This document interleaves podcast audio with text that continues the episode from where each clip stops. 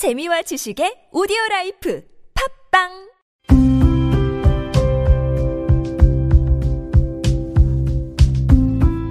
칼럼을 읽어드립니다.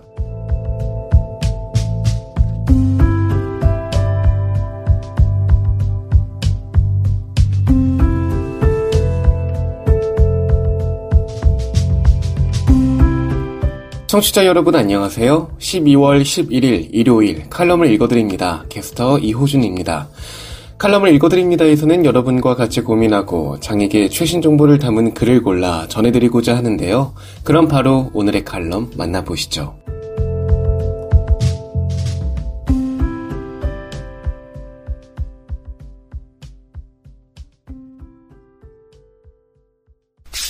더 인디고, 이민호의 차별 속으로, 공중 정원, 불가능, 그리고 새로운 일상.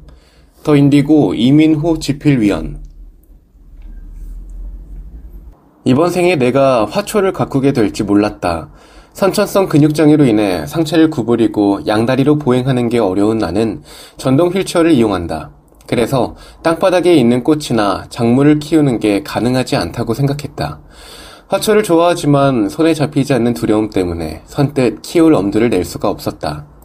하지만 최근 책상 위에서 화초를 키우는 일대 사건을 겪으면서 두려움이 인식 오류라는 작은 씨앗에서 자라났음을 깨달았다.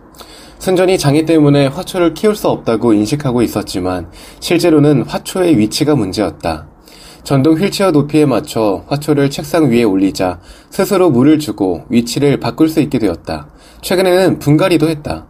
일상의 영역이 늘어나 매우 기쁘고 행복했다. 그것은 그것대로 의미가 크지만 장애인의 기능이 손상되어도 사회가 이를 사회적 분리로 이어지지 않도록 환경을 변화시켜야 한다라는 사회적 장애 모델을 내 삶 속에 구체화하고 실제화시켰다는 것에 더 큰 의미가 있다. 장애인 자립생활센터에서 당사자로 활동하며 지역 시민들에게 사회적 모델을 알리는 활동을 해왔다. 하지만 실상 나의 삶 속에 그것을 녹여내지 못했고 자신을 스스로 손상에 국한해 가능과 불가능을 이분법적으로 나눴던 과거 인식과 결별하는 것이니까 일대의 사건이라 칭할 수 있다. 오류가 대전환의 새로운 뿌리가 된 것이니 말이다. 허리를 속일 수 없는 손상은 죽을 때까지 변하지 않는데 그 현상에만 집중한다면 내 삶은 비극을 벗어나지 못할 거고 평생 손상을 무능력의 기준점으로 여기는 오류를 범했을 거다. 이번 사건은 나를 비극에서 구출해줬고 화초 키우기의 세계를 열어주었다. 헤르만 헤세의 소설 데미안에는 새는 힘겹게 알을 깨고 나온다. 알은 세계다. 태어나려는 하나의 세계를 파괴해야 한다. 라는 대목이 나온다. 하지만 나는 과거의 세계를 파괴하지 않아야 한다고 생각한다. 장애가 있는 사람인 내가 화초와의 관계를 재정립하고 새로운 세계를 만들어 나가듯이 이 땅의 수많은 장애인도 그러하길 바란다. 장애학의 도전을 쓴 저자 김도현은 흑인은 흑인일 뿐이다. 특정 관계 속에서만 흑인은 노예가 된다. 라는 마르크스의 말과 여자는 태어나는 것이 아니라 만들어지는 것이다. 라는 페미니즘적 명제를 인용하며 손상은 손상일 뿐이다. 특정한 관계 속에서만 손상은 장애가 된다고 주장한다. 즉, 장애와 장애인은 변화하는 사회적 구성물이라는 것이다. 다리 손상으로 휠체어를 이용하는 사람은 버스 탑승 불가능, 청각에 손상이 있는 사람은 의사소통 불가능, 시각에 손상이 있는 사람은 독서 불가능이라는 장애와 사회적 차별을 경험한다. 이것에 대해 많은 사람은 차별과 불가능의 원인을 장애를 갖고 있는 개인에게서 찾는다. 여기에 내 이야기를 대입시켜 보면 화초 가꾸기 불가는 다리 손상으로 인한 휠체어 이용이 원인이 아니고 바닥에 있는 화분과 밭에 의해 빚어진 것임을 알 수 있다. 그렇기에 불가능의 원인을 몸의 손상에서 찾는 것에 대해 다시 한 번 더 생각해 봐야 한다. 앞서 김도현 저자가 언급한 특정 관계는 장애인에게 차별적이고 억압적인 관계를 뜻한다. 이 맥락에 의하면 우리 장애인은 장애인이기 때문에 차별받는 것이 아니라 차별받기 때문에 장애인이 된다는 결과에 도달하게 된다. 손상을 지닌 무능력한 사람이기 때문에 차별받고 억압받는 것이 아니다. 장애인 개인에 맞춘 지원이 존재하지 않기 때문에 차별받고 억압받기 때문에 무능력한 사람이 되는 거다. 이런 인식은 장애를 둘러싼 다양한 의제들을 개인적 불운이 아닌 사회적 불평등 차원에서 바라볼 수 있게 만든다. 아울러 장애를 바라보는 시야를 확장케 해 장애 문제를 더 넓은 각도에서 접근할 수 있게 해준다. 하지만 장애인 개인에게 이런 과제를 전가할 게 아니라 정부가 나서야 한다.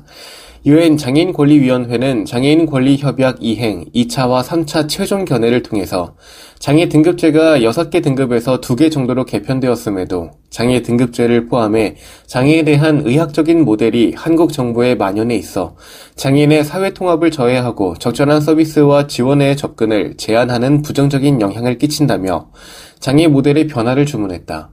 장애인의 문제를 선상이 아닌 사회적인 지원 부족으로 인한 차별과 억압 차원에서 접근해 보자는 것이다. 2022년 12월 3일은 장애인이 더욱더 인간답게 생활할 수 있는 권리와 보조수단을 확보하자며 1981년 제37회 유엔 총회에서 지정한 제30번째 세계 장애인의 날이다. 한국 정부가 유엔 장애인 권리위원회의 주문을 적극적으로 받아들이길 바란다. 불가능에 대응하는 새로운 일상을 발견하고 바닥에 있는 장애인의 권리가 책상 위로 올라오는 2023년이 되기를 소망해 본다.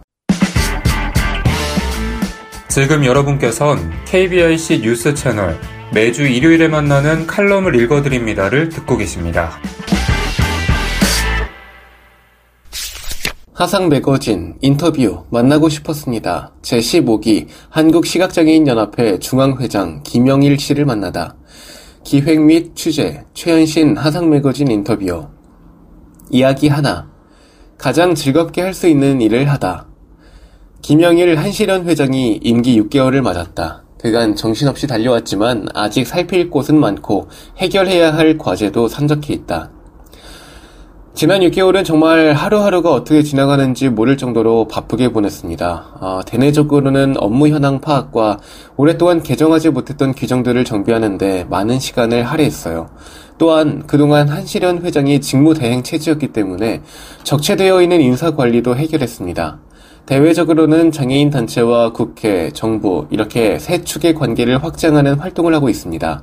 제가 10월 1일부터 한국장애인 단체 총연맹 상임 대표도 맡게 됐어요. 한국 장총은 전국 단위 장애인 단체 19개와 지역 단위 장애인 단체 14개로 구성되어 있는데 회원 단체 간의 상호 연대와 협력을 적극적으로 펼칠 생각입니다. 또 국회의원들과의 소통 채널도 계속 개발하고 있습니다. 특히 한시련과 밀접한 관계가 있는 국회 상임위원회 중 보건복지위원회와 교육부 그리고 문화체육관광부와의 관계도 적극적으로 개척할 것입니다. 김 회장은 일벌레다. 주말이라도 쉬는 법이 없다. 일하는 걸 즐긴다는 그에게 건강관리는 필수다. 낮에는 최대한 효율적으로 일하고 밤에는 충분한 수면을 취한다. 시간은 공평하다. 돈이 많고 명예가 있고 권력까지 확보한 사람이라 하더라도 하루가 24시간이라는 것은 같다. 누구에게나 똑같은 시간이 허락되지만 어떻게 시간 배분을 하고 얼마나 잘 활용하느냐에 따라 시간은 다르게 흐른다. 김 회장은 시간을 중요도에 따른 우선순위로 정해 이를 효율적으로 분담하고 시간을 전략적으로 활용한다. 일벌레인 김 회장이 짧은 기간 안에 이룬 성과는 많다. 그중 2022년 9월 6일 개정된 관세법 시행규칙을 주도한 게 가장 큰 성과로 꼽힌다. 관세가 면제되는 장애인 용품에 스포츠용 보조기기를 포함시키는 등 현행 제도의 일부 미비점을 개선 보완했다. 김 회장은 한시련의 역할을 크게 정책, 연구, 운동, 사업 네 가지로 정의한다. 첫 번째, 국가나 공공기관이 정책을 수립할 때 시각장애인들의 입장이나 권리를 포함할 수 있도록 공식 통로를 통해 당사자의 목소리를 들어야 한다. 특히 4차 산업혁명 시대에 장애인의 정보 격차가 심화되지 않도록 하는 정책 개발에 역점을 두고 있다. 두 번째, 시각장애는 일상생활 및 사회적 관계에 있어 많은 불편을 야기한다. 이를 해결하기 위한 가장 합리적이고 적절한 방법이 무엇인지 연구하고 제시한다. 예컨대 점자 표기가 필요한 의약품과 생활용품에는 어떤 수준으로 점자를 표기할 것인지, 그 외 아직 해결되지 않은 문제들은 어떤 방법으로 풀어갈 것인지 제시하는 역할도 일정 부분 한시련이 수행해야 할 역할이다. 세 번째, 시각장애인의 권익 증진과 복지를 위한 주장을 펼치는 운동이 필요하다. 사회는 대부분 비장애인 위주로 형성되어 있다. 비장애인 중심 사회에서 장애인은 수시로 위험에 노출될 수밖에 없다. 그뿐만 아니라 장애 유형에 따른 사회적 관심의 격차도 존재한다. 지난 8월 서울 은평구 역촌동 다세대에서 일어난 화재로 50대 시각장애인이 홀로 탈출을 시도 1층까지 내려왔지만 끝내 사망한 사건이 발생했다. 서울 시내에 기록적인 폭우가 내리던 8일 밤엔 관악구 신림동 반지하주택에서 발달장애인 세 식구가 익사한 채 발견됐다. 모두 잇따른 재난 속 장애인들의 안타까운 희생이지만 두 사건을 다루는 언론 보도에 온도차가 존재했다. 발달장애인의 죽음에는 언론이 주목했지만 시각장애인의 비극에는 침묵했다. 이에 김영일 회장은 성명서를 발표하고 언론 취재에도 적극적으로 응했다. 이처럼 김 회장은 시각장애인의 권익에 대한 사회적 관심과 책임을 일깨우기 위해 적극적인 운동을 펼칠 생각이다. 네 번째, 시각장애인을 대상으로 한 서비스 사업이 원활하게 운영될 수 있도록 지원해야 한다. 시각장애인도 당연하게 다양한 라이프 스타일을 누리고 문화적 삶을 향상시킬 권리가 있다. 하지만 시각장애인을 위한 barrier free 서비스는 아직 미비한 실정이다. 따라서 김 회장은 시각장애인도 소설, 드라마, 영화, 웹소설, 스포츠 중계 등 출판물 또는 영상물을 비장애인과 동등하게 접근, 이용할 수 있도록 화면 해설 서비스를 적극적으로 지원할 계획이다. 해야 할 일들이 많지만 우선순위를 통해 차근차근 수행해 나갈 것입니다. 이야기 둘, 민주형 리더십으로 앞으로 4년간 한시련의 성장은 김 회장의 리더십과 직결된다. 리더십의 종류는 수없이 다양하다. 김 회장 스스로 리더가 갖춰야 할 자질은 무엇이라고 생각하는지 궁금했다. 어, 저는 민주형 리더십을 바탕으로 조직을 이끌어가려 합니다. 독단적이거나 수직적인 조직 문화를 지향하고 직원의 자율과 의견을 중요시하는 수평적인 조직으로 운영하려고 노력합니다. 또한 모든 실무를 회장 혼자 해결할 수도 없고 그래서도 안 된다고 생각해요. 따라서 구성원이 자율과 책임에 기반해 스스로 목표를 설정할 수 있도록 방향을 제시해주고 정책 결정 및 의사소통에 있어서도 구성원들의 의사를 최대한 참조하는 편입니다. 여기에는 믿음과 신뢰가 바탕이 되어야 하죠. 그래서일까? 그는 한시련의 회장이자 조선대학교 사범대학 특수교육과 교수로서 서울과 광주를 오가지만 어느 것 하나 책임을 소홀히 한 경우가 없다. 공간과 방식을 달리하고 효율적 업무 수행 방식을 활용하면서 다양한 일을 진행하고 있다. 김 회장은 임기 내 한시련에서 중점적으로 추진할 역점 사업과 목표에 대해서도 언급했다. 선거 공약과 취임식에서 제 임기 중 10대 중점 과제를 추진하겠노라 밝힌 바 있습니다. 이 자리에선 그중 세 가지만 말씀드리겠습니다. 첫째, 복지 사각지대에 놓인 시각장애인의 권익 향상을 위해서 현재의 장애인 생활 이동 지원센터를 시각장애인 지원센터로 개편해 한시련 각 지회가 위탁 운영할 수 있는 법령상의 근거를 마련하겠습니다. 현재 시각장애인 복지관은 서울에 다섯 곳이 있지만 지방에는 관련 서비스를 제대로 받을 수 없는 사각지대가 많거든요. 앞으로는 시, 군별, 기초자치단체별로 이동에 어려움 없이 서비스를 받을 수 있도록 지원센터를 만들 계획입니다. 둘째, 시각장애인의 욕구에 맞게 판정받고 적정량의 서비스를 제공받을 수 있도록 장애인 서비스 종합조사 도구 개정 등 활동 지원 서비스 제도 개선을 위한 활동을 전개하겠습니다. 셋째, 시각장애인이 자신의 적성과 관심에 따라 직업을 선택할 수 있도록 시각장애인 직업 능력 개발원 설립을 위한 초석을 놓겠습니다. 이야기 셋, 행복의 조건. 김 회장은 1967년 경기도 가평에서 태어났다가 돌이 지나서 전라남도 무안으로 이사했다. 생후 8, 9개월경 선천 녹내장 진단을 받았지만 7살까지는 시력이 남아있어 저시력 상태로 생활했다. 초등학교 입학을 한 달 앞둔 어느 날 집 앞 골목에서 놀던 김 회장은 돌이 촘촘히 박힌 길에 넘어져 안구가 파열되면서 완전히 실명했다. 그는 목포 은광학교에 입학해 중학교 과정까지 마치고 서울 맹학교에 진학했다. 맹학교에 입학하면서 부모 곁을 떠나야 했는데 8살 어린 나이의 저로서는 현실을 받아들이기가 참 힘들었어요. 12년 동안 맹학교에서 기숙사 생활을 하면서 나도 일반 학교에서 비장의 친구들과 어울려 함께 공부하고 싶다는 생각을 했었죠. 저는 어릴 때부터 고민이 많은 아이였습니다. 왜 시각장애인은 학교도 마음대로 선택할 수 없고 가고 싶은 곳이 있어도 자유롭게 갈 수가 없는지 보고 싶은 책도 마음껏 볼 수 없는지 고민했죠. 초등학교 5학년 때 어린이날 기념으로 교육감상을 수상했어요. 그때 목포 KBS에서 인터뷰했는데 장래 희망을 질문받고 변호사가 되겠다는 답을 했죠. 어린 마음에도 시각장애인인 내가 변호사가 될 수 있을까 의문을 가졌지만 꿈꿀 자유는 있으니까요. 청소년기를 보내며 김 회장의 꿈은 특수교육 교육학 교수로 바뀌었다. 1990년 연세대 교육학과를 졸업하고 같은 대학원에서 교육학 석사 학위를 취득했으며 1993년 풀브라이트 장학생으로 선발돼 미국 유학길에 올랐다.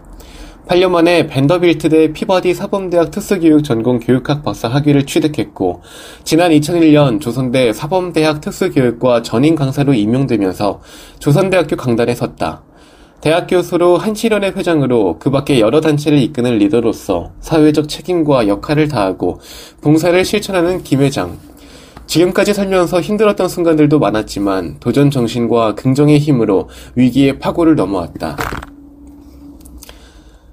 공부에서 남주나라는 말이 있는데 저는 남주는 게 맞다고 생각합니다. 뭐 제가 교수가 된 것도 장애 관련 단체에서 여러 활동을 펼치는 것도 제 개인만을 위한 일이 아닙니다. 제 삶은 살면서 내가 받은 은혜를 사회에 환원하고 후배 시각장애인들에게 좀 더 많은 기회를 주고 싶은 바람에서 출발하죠. 그러기 위해 더 많이 공부하고 연구합니다. 많은 사람에게 보탬이 되는 삶을 살아야겠다는 동기가 많은 일을 하게 했고 그 연장선상에서 한시련 회장까지 하게 됐습니다. 김 회장은 행복의 조건이나 삶의 원동력으로 감사를 꼽았다.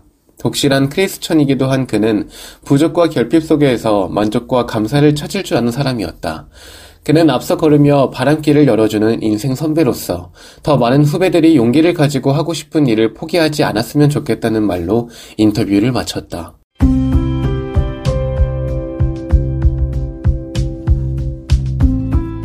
12월 11일 일요일 칼럼을 읽어드립니다. 오늘 준비한 소식은 여기까지입니다.